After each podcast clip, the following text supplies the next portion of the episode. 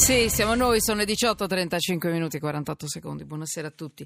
Da Emanuela Falcetti, buonasera. In questa seconda parte di trasmissione siamo sempre in diretta su Twitter, siamo in diretta su Periscope. Potete vedere tutto quello che succede in studio, nello studio, durante la, la diretta, la trasmissione va in onda interamente la puntata su Periscope, ripeto, e su Twitter. Basta, basta entrare lì dentro.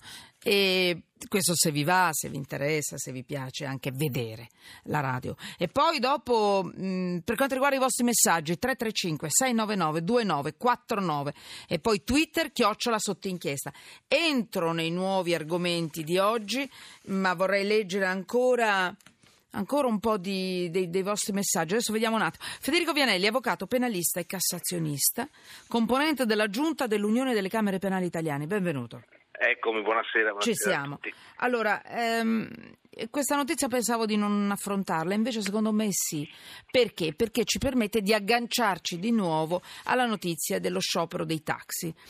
In una maniera un po' diversa. Io devo dirvi grazie, tra l'altro, voi, grazie, grazie ai vostri messaggi, noi di Italia sotto inchiesta, siamo entrati subito nel, nel, problema dei taxi, nello sciopero dei taxi, NCC, le, le, le auto con conducente, Uber, in questo, in questo, problema grosso che sta paralizzando questo paese. Cioè, per dire, ognuno di noi probabilmente in questi giorni ha perso dei pezzetti di lavoro in giro perché non poteva essere sicuro di arrivarci o di tornare a casa senza un taxi a disposizione. Cioè questi, questi, signori sono molto importanti nella nostra vita se non abbiamo a disposizione una macchina o mezzi di trasporto decenti e in alcuni posti è proprio così. Allora, quindi taxi. Si sta cercando di trovare una soluzione, vedremo se, se, verrà trovata. Nel frattempo tutto è paralizzato. A questa notizia se ne aggiunge una. È una piccola notizia. Con, con l'avvocato Vianelli io, io vorrei Insomma, vorrei capire se ci sono, se si possono fare queste cose, in che termini. Ve lo dico subito. Tassista a Milano, i tassisti hanno lanciato delle uova. E già questo io voglio capire se è un reato, non è un reato, un'intimidazione durante uno sciopero si può fare, magari nella vita normale no, è normale lanciare delle uova contro qualcuno. Per carità, magari è tutto normale, rientra nei, nei diritti di uno che sta scioperando, però il problema è la reazione poi, perché un autista dell'NCC ha perso la testa, eh, esasperato e ha estratto una pistola. Questo è successo stanotte. Poi si è scoperto che la pistola era una pistola giocattolo. Eh, è successo alla stazione centrale a Milano, quindi in pieno centro.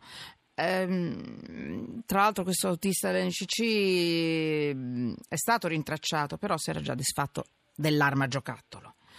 Comunque questo fa capire il grado di tensione Mm? Si sta aspettando l'incontro di domani col ministro eh, o comunque al ministero. Quindi, eh, insomma, io vorrei capire. Allora, i tassisti hanno lanciato le uova. Eh, NCC, eh, autista con conducente, eh, ha reagito eh, disperato e li ha, li ha spaventati con l'arma giocattolo. Avvocato Vianelli, ci sono dei reati in tutto questo? Al di là della tensione? Sì, comportamenti possono configurare eh, dei reati, in particolare, ma c'è proprio tanta anche giurisprudenza sul punto, perché non è nuovo il lancio delle uova, il lancio delle uova, come dire, è rubricato, come si usa dire, eh, sotto il 674 del codice penale, che è una contravvenzione che proprio è il getto pericoloso di cose, cioè insomma se, se si buttano, se si gettano... Vabbè, l'uovo non è pericoloso, è sporco. Però imbratta, però imbratta eh, e la norma, eh, come dire, presidia anche al fatto che non si possa imbrattare in un luogo pubblico, o meglio, in un luogo di pubblico transito o in luogo privato, ma di comune o di altrui, altrui uso per usare le parole del codice Rocco, quindi un po' desuete, ma è così.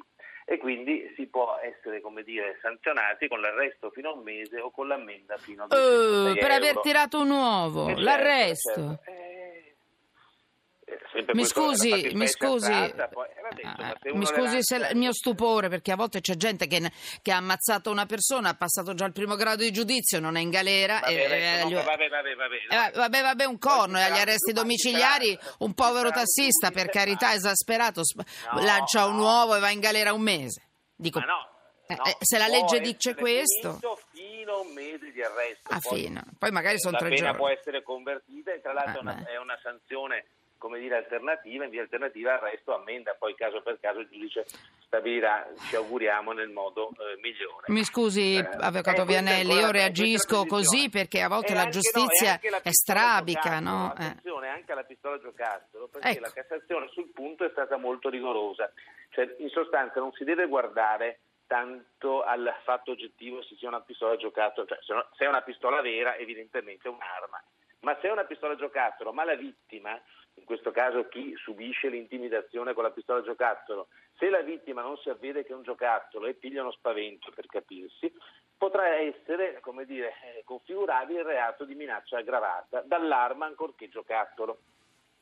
E se poi, Ecco. tra l'altro, si fosse configurabile una violenza privata, perché in questo modo si, ad esempio, si costringesse l'altra persona a fare o a omettere di fare qualche cosa, ci potrebbe essere la appunto, configurabilità del reato più grave di violenza privata aggravato dal, diciamo, dal possesso, dall'uso delle armi. Chiaramente anche qui la, la giurisprudenza è chiara sul punto nel dire che bisognerà stabilire caso per caso, ad esempio Certo. se l'arma ha il tappetto rosso, quello classico dell'arma giocattolo, bene in evidenza, è chiaro che eh, la vittima del- dell'atto intimidatorio, comunque diciamo così della minaccia per capirsi meglio, eh, o della violenza privata in questo caso, che si vede l'arma puntata, vede che ha il, il tappetto rosso, capirà, potrà comprendere facilmente No, che si tratta di un'arma giocata. Però, ripeto, bisogna stare tra virgolette attenti. Poi, se posso dire una cosa abbastanza ovvia, è chiaro Certo. che se si estrae un'arma giocattolo vi è anche il rischio di una reazione, è già capitato, lo sappiamo purtroppo negli annali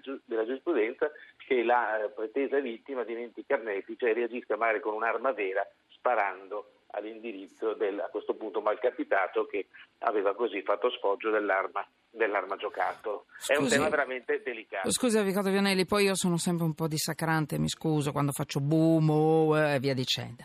No, però le chiedo, ma il pirolino rosso, lo dico alla milanese, pirolino non Sì, so sì, se sì, si dice anche... pirolino- sì, anche in Veneto il pirolino. Pirulino, pirolino, quello che vuole, o il, o il pallino rosso, ma io sono lì con uno con l'arma davanti, io, io non saprei nemmeno dove guardare il pirolino rosso. Dov'è il pirolino? infatti, Cioè, infatti, la- vi questo- prego. Ma infatti, un'arma è un'arma. Certo, Mm. certo, ma si deve capire se la vittima, ripeto, abbia la percezione che sia un'arma vera, a quel punto c'è la minaccia, diciamo, grave o Certo, aggravata. certo. Eh, eh, Allora- diversamente no. E- allora- È chiaro, ripeto, che il giudice avrà il compito delicato di stabilire caso per caso, eh, anche ponendosi dalla parte della vittima, oltre che del carnefice, pre- preteso carnefice, quello che è accaduto. Allora è evidente che mh, quando io faccio boom all'avvocato Vianelli, non è al- all'avvocato Vianelli, è evidente che lo- eh, il Mi giudice sta, mi sta tentando di, applica. quantomeno mi sta minacciando con un'arma virtuale che è il Boom. ra- radiofonico. ecco. Boom!